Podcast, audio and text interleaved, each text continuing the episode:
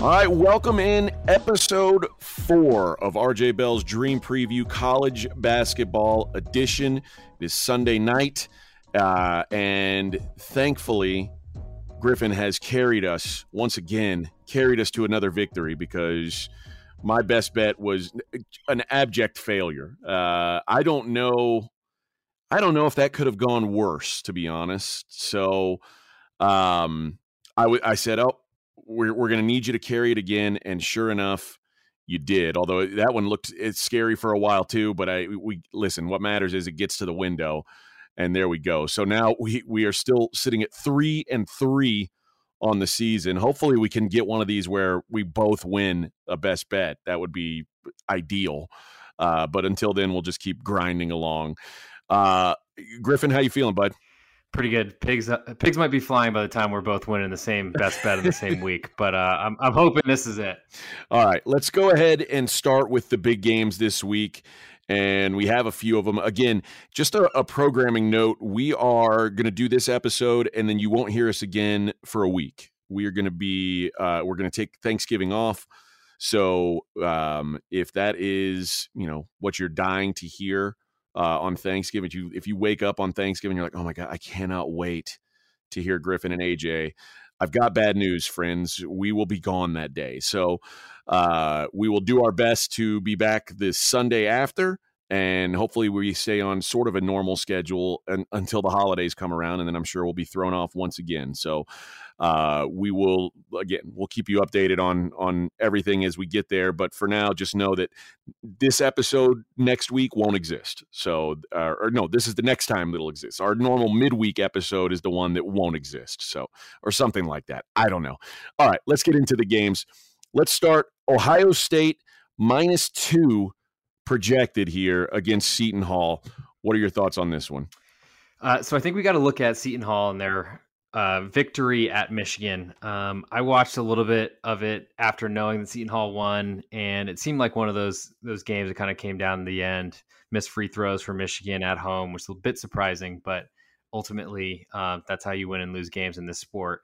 Um, so I'm not sure how much to take from that. Obviously, different situation here facing Ohio State uh, built a little differently. But I think as we outlined in the last time we spoke about Ohio State on this podcast uh, when they played Xavier, um, I, am not a huge Chris Holtmann fan. I feel like he has outperformed at a lot of lower schools, but the expectations have, have grown significantly once he took the Ohio State job while he was getting like hair replacements or something like that. I don't know. Weird, weird to me, but uh, said he was a little like drowsy when he when he accepted the offer, and maybe the AD was for offering it to him as well. Um, but you know, I, I, just in looking at what Ohio State and how they're built, um, EJ Liddell is their go-to guy, uh, who's kind of a, a mobile power forward, and Seton Hall have a lot of size to, to throw at him. I don't know necessarily if if Ike Obiagu, big seven footer, is going to be the guy that that draws that defensive assignment. He's probably too slow for him. Um, but I haven't really seen too much from Ohio State yet. Uh, could you remind me the number and maybe while you're talking about it, AJ? Ohio State minus two is what we're projecting here in this one. Yeah, you know, I'm I'm trying to be against the Buckeyes. I think as much as possible, especially when they don't have the home crowd behind them. Uh, and, and, that that's certainly something I'd be looking for on the other side here. Um, I think Seton Hall have proven that they're uh, this game's in Fort Myers, so far far away from the Buckeye State, but I imagine there's probably a decent traveling fan base that goes with them.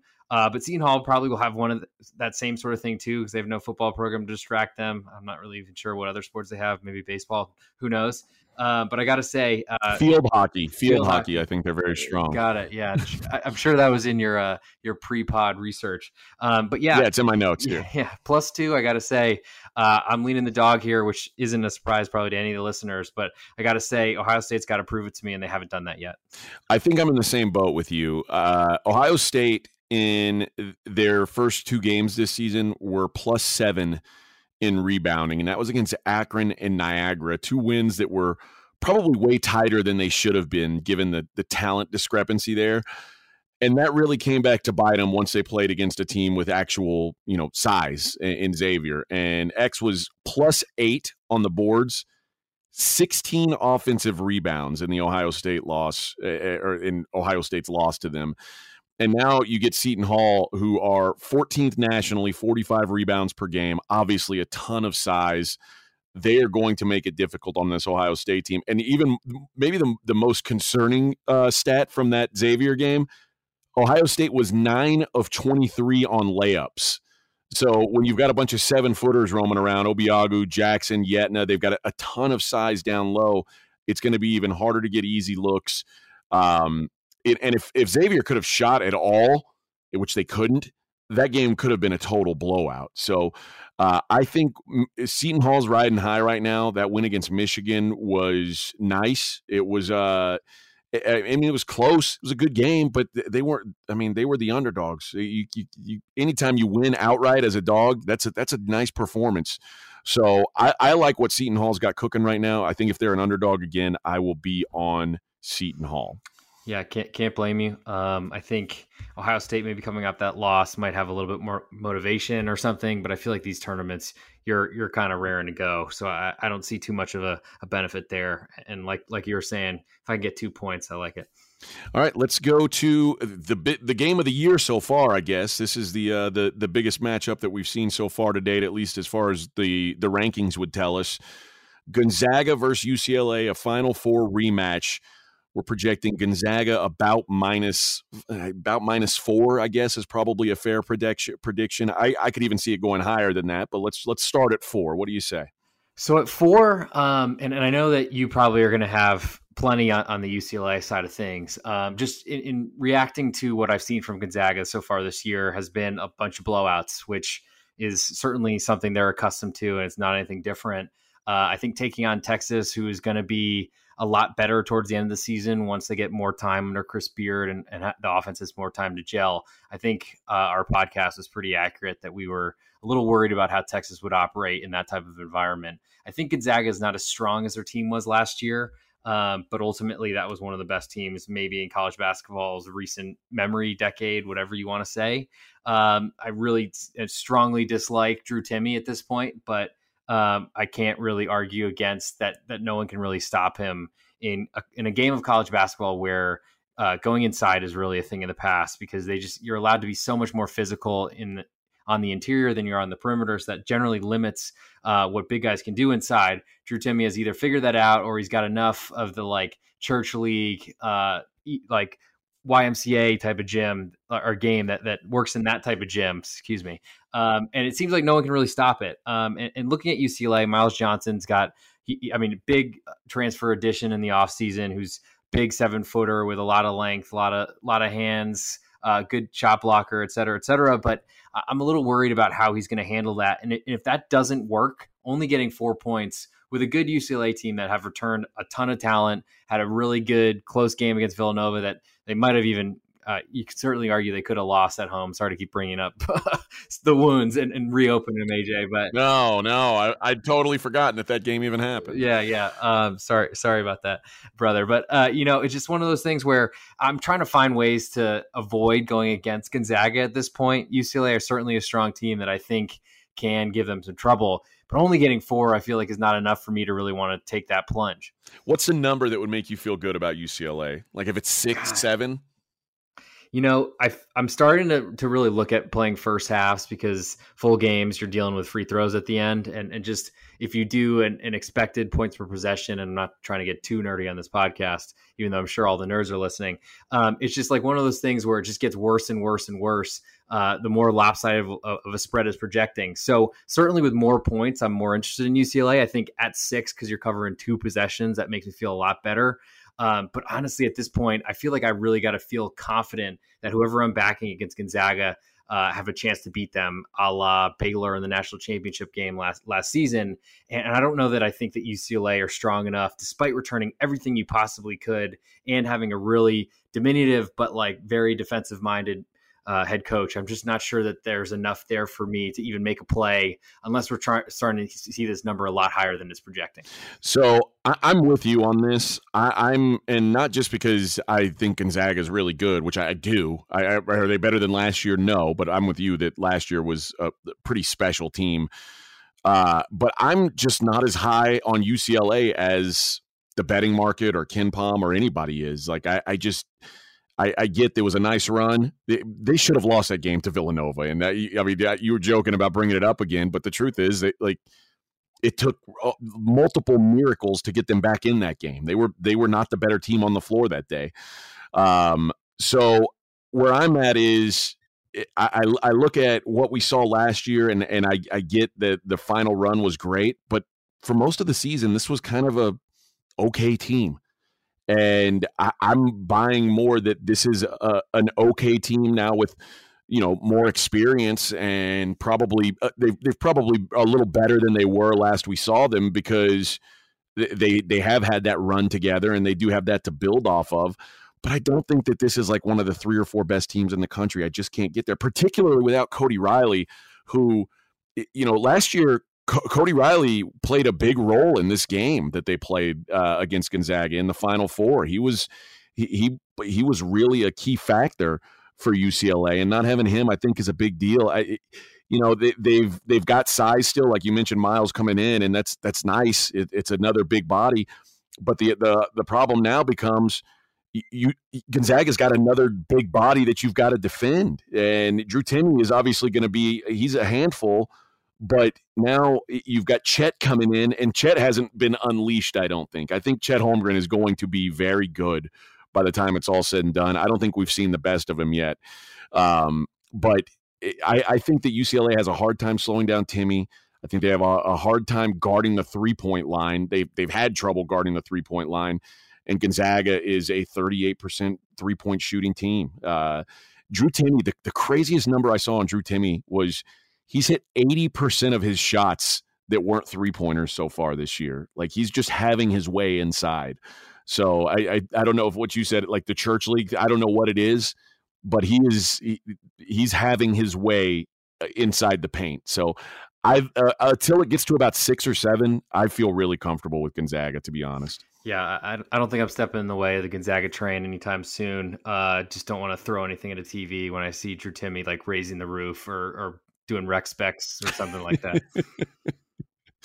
All right, let's look at uh let's this is a fun one. Loyola Chicago. We're going to project plus 5 against Michigan State. And uh, again, I think that number is probably about right. Uh, we may end up seeing closer to 4 depends on on the respect Michigan State gets, but what do you think of this matchup? So, I'm interested in Loyola uh, as the underdog here because I'm not really a huge fan of, of kind of what has happened to Tom Izzo's teams recently. I don't know if if maybe the the better recruits that he was kind of getting that were under the radar are no longer under the radar and aren't coming to his program anymore. But I feel like there's been a, a, a change in kind of the direction of that program. Maybe it was off the court stuff or, or what I don't know, whatever it may be. Um, and, looking into Loyola a little bit deeper, um, getting five points is a nice number on a neutral court. Um, certainly is is is saying something about the difference in quality of these teams. Uh, I think Loyola starting off playing one of the easier schedules possible. Anything with Chicago State on it is not a good sign for me. Uh, and and certainly trying to break in the new uh, head coach who uh, taking over for for Porter Moser is never going to be an easy thing, and certainly I can understand trying to like ease your way in. Uh, but this is a pretty big test where Michigan State's already gone through uh, the Champions Classic, and that that's a big deal, I think, in terms of uh, the first few minutes of this game, making sure that the uh, Palm's inferior team is able to really handle the speed and talent they're up against. Now, in terms of the, the rosters, I think Loyola uh, lost Krutwig, who's one of the bigger, most important, I think, reasons for their success over the last few years, and is probably what got uh, Moser the big job at, at, Oklahoma, and he probably owes him some money for that. Um, probably getting passed down some way or another.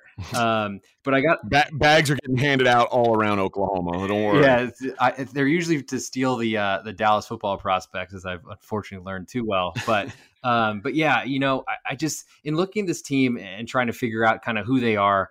Uh, a lot of the the same personnel return, um, but there's a big hole at that center position, which is really what made them go. And, and, so I think kind of what you're saying about UCLA is that they might be one of those teams that um, no one really knows how good they are yet, but also they don't know how bad they are. Uh, and, and, really, we don't know what type of step down has has this team will take from losing their their all or, or, nothing head coach and their basically center that was playing point guard, which was so hard for any any type of defense to match up against. So I'm pretty worried about the Michigan State athletes just just overcoming, overwhelming a Loyola back cut offense, which as if you watch Oklahoma today, it's it's really hard for teams to score with a back cut offense if you don't have a lot of shooting and you're dealing with with better athletes on the other side. So I, I think it's kind of tough to give Loyola the benefit of the doubt here because they they haven't played anyone this year, and this is really the first test for Drew Valentine as a head coach. And obviously, go, he goes up against Izzo, which is is not easy, and it's it's their first test without Krutwig, like you said. They did bring back literally everybody but him, uh, and they, they they rank 57th nationally in experience on KenPom. But I would say that's a that that's a low number. They bring back as much useful battle tested experience as anyone in the country. So that that would seem to help a first year coach, especially Valentine, who's who's been here throughout their run. But uh, it, this is a like I said, it's a tough first matchup for a head coach to go up against Izzo. That's uh, obviously got to be somewhat intimidating. Um, it's hard to tell if my preseason conceptions about Sparty, uh, which are are true, which means they can't play D. they they especially down low. They don't have a go. They don't have a go to scorer again this year.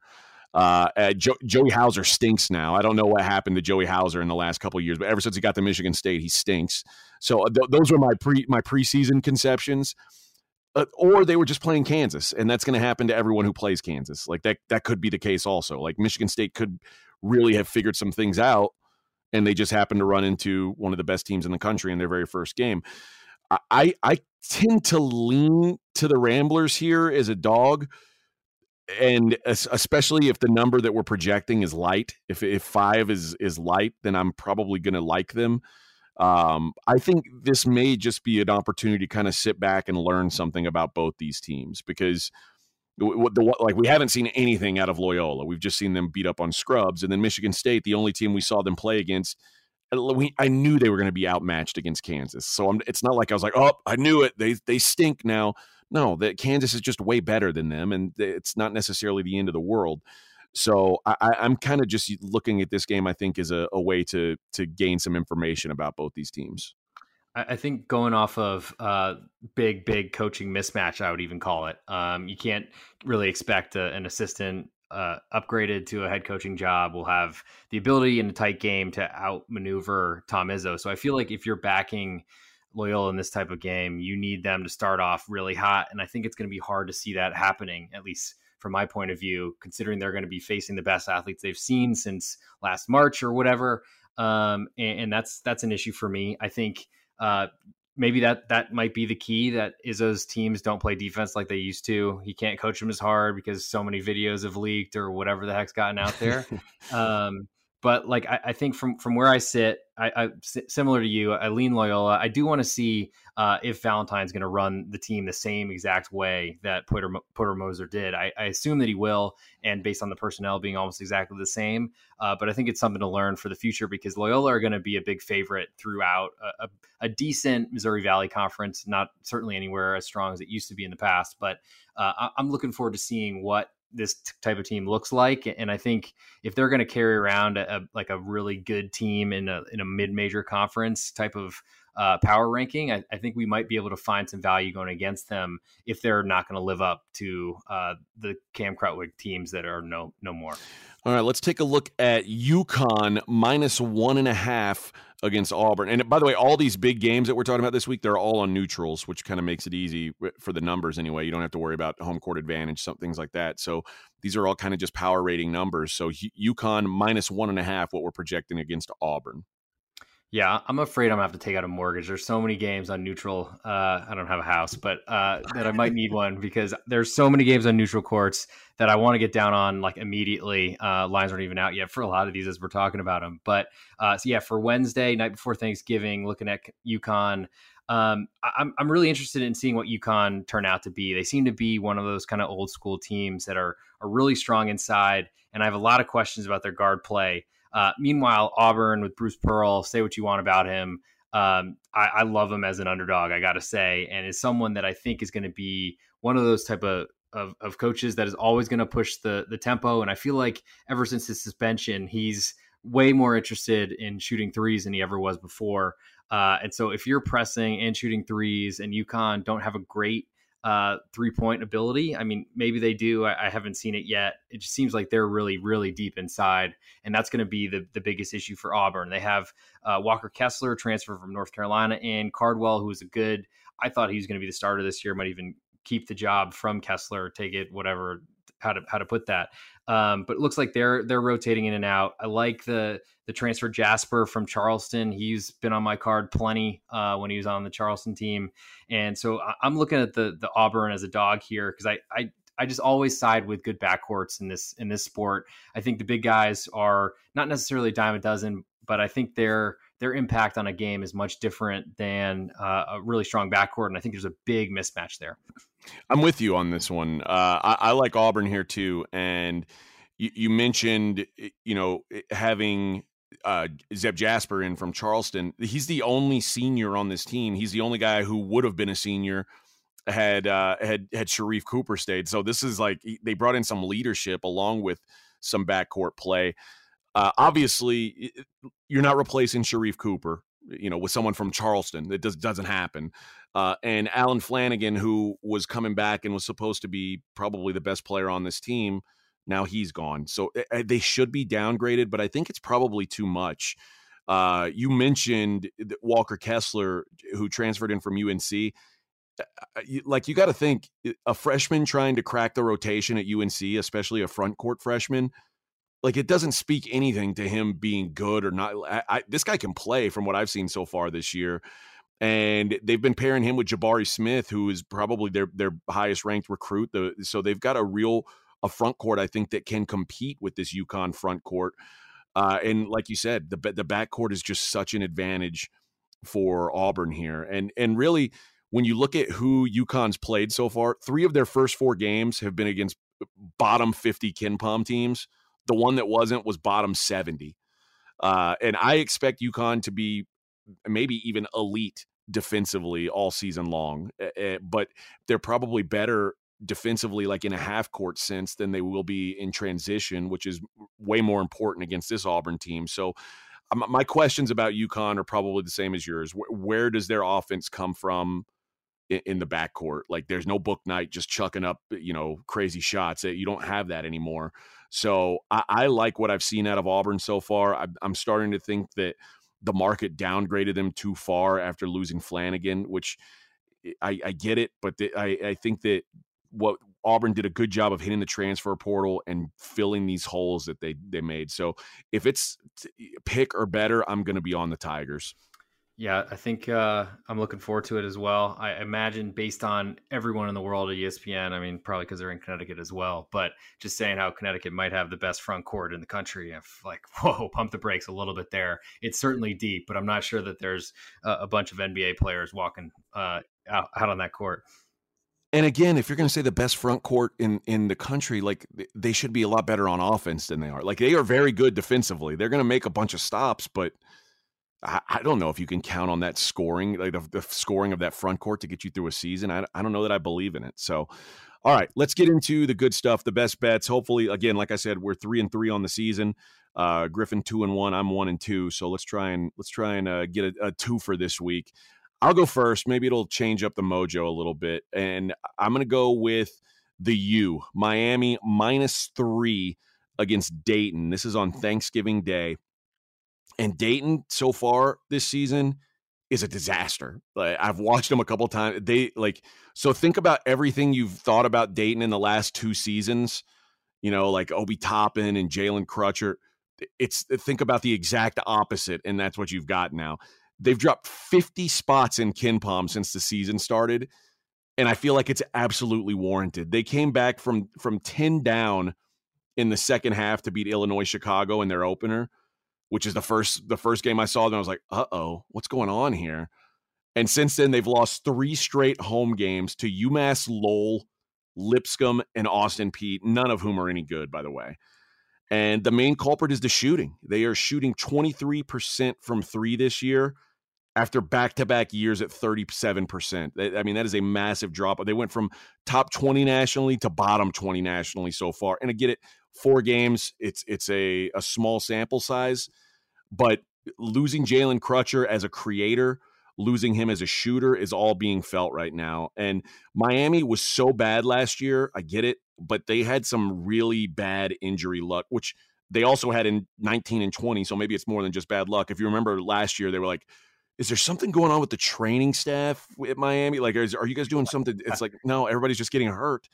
Right now, while they're healthy, I expect them to, to look pretty good. Kam McGusty, who I honestly kind of forgot was still a college basketball player since he's like 30 and he missed so much time last year. He's at 21 points per game so far. Uh, and Dayton is 294th in defense against two point percent or uh, defense against two pointers so far. So that's going to be a problem for them as well. I just I can't find anything I like about this Dayton team right now. I'm not in love with Miami, but I do know that they're healthy right now, so I'm I'm going to back them here minus three. I'll probably play it up to five and a half. Yeah, and the Coach L Jim Larrañaga uh, matchup with Anthony Grant is probably one of the most uh, one of the biggest discrepancies you'll see on a college basketball court. So yeah, um, can't blame me for that. Uh, I actually got fairly deep in the Dayton uh, Twitter scene, and this guy I follow. Um, I, I, think he stopped watching games, and I think he does a radio show, so it's probably not so good or not a great sign uh, for that. Uh, but I'll, I'll, take the mic here. So uh, I'm going to go with actually one for tomorrow. Uh, lines are out on, on Bet Online. I saw a little bit earlier today, uh, and hopefully you can grab this one. Uh, maybe ASAP because I think it might be on the move. I'm looking at George Mason, who's off to a really good start. they're playing against Washington in at a neutral site, like most of the games this week. I think in South Dakota. Correct me if I'm wrong, but KenPom has it actually at minus one. Uh, I, I, saw Bet Online earlier at minus two. Um, might be moving around. I, I think I'm, I'm, buying George Mason all the way up to minus four. Um, I think Mason and, and as I've said, I think on this podcast already, I'm really keen on trying to keep my numbers as low as possible when I'm betting favorites. So I would go sooner rather than later. Certainly some risk in a COVID time and with injuries that seem to come out with college basketball teams like four minutes before a game starts. But I guess that's it is what it is. Um, in terms of X's and O's and whatever Washington has this season, uh, the Mike Hopkins era started really hot. He had a lot of press fanfare after leaving the Syracuse head coach and waiting job because Jim Boeheim was never going to retire and had a good initial start. And the team or the program has been a disaster since then. He's relying on a bunch of players that I don't think were very good at other schools, transferring in, trying to get some more playing time, which is never a good sign if you're expected to be one of the best teams. And there's a ton of talent in the Seattle Tacoma area. Uh, but ultimately, George Mason off to a great start, had a good win against Maryland that I think was deserved and really kind of killed the will of Maryland, who looked like they were all over the place from the start of that of that matchup. Um, and, and, I think a, really small number that that because KenPom's ultimately baking in a lot of results from last season as he does until like the end of January on every season. So uh, I think we're getting a low number. Uh, Washington, fresh off a loss to Wyoming, uh, could be a spot where they're going to show up uh, and be angry from the start, but I'm not sure that's going to do anything other than result in bricks off the backboard. Um, Mason minus two all the way up to minus four, uh, I think, or if you get something lower than that when the big big boys come out, uh, I'd put that on your card as fast as you can. Yep, it's funny. That was one of uh, I, I, wrote down three potential best bets for this podcast, and that was one of my three. So if you, I, I mean, if you're taking my last two weeks as some sort of a curse, then maybe this is a this is a bad sign. But uh, it was on it was on my short list for best bets, so I I fully fully endorse this one. I will be betting this one as well. So uh, I'm I'm with you on that. I think you're due gotta be due. I gotta be due. Or you're due for an L, and after two straight best bet winners, I, I don't know. I don't know how this is gonna work. No, but, uh, only only positive energy from here. We're we're going forward. We're gonna go two and zero oh week. We're both gonna get our wins, and we're gonna move forward. And then soon enough, we'll be the uh, the highest ranking podcast out there. That, that works for me. All right. Uh, great job today, Griffin. Uh, thanks to all you guys for listening. Like I said, we will be off on Thursday, Friday, whenever you get it.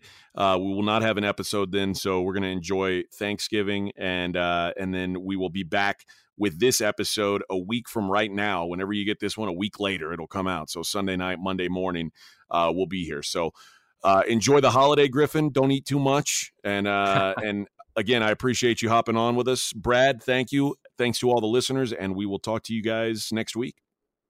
Have a great holiday, everybody listening. If you want, uh, hit us on Twitter. I'm sure we'll be happy to discuss because we can only talk to our families for so long.